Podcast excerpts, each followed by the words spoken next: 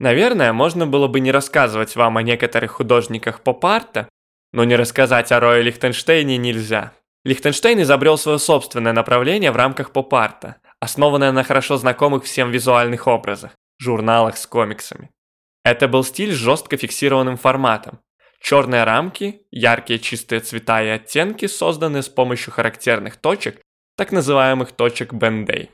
Его работы, основанные на комиксах, поначалу шокировали, но, как и в случае со многими поп-художниками, были довольно благосклонно приняты галереями и коллекционерами. Хочется поделиться с вами еще одной цитатой, на мой субъективный взгляд, самой интересной в нашем аудиогиде. Так вот, Лихтенштейн сформулировал мысль следующим образом. Было очень сложно написать картину настолько отвратительную, что никто не захотел бы повесить ее к себе на стену. В конце концов было приемлемо вешать на стену тряпку, забрызганную краской. Все к этому привыкли. Единственным, что все ненавидели, было коммерческое искусство, но очевидно и его ненавидели недостаточно сильно.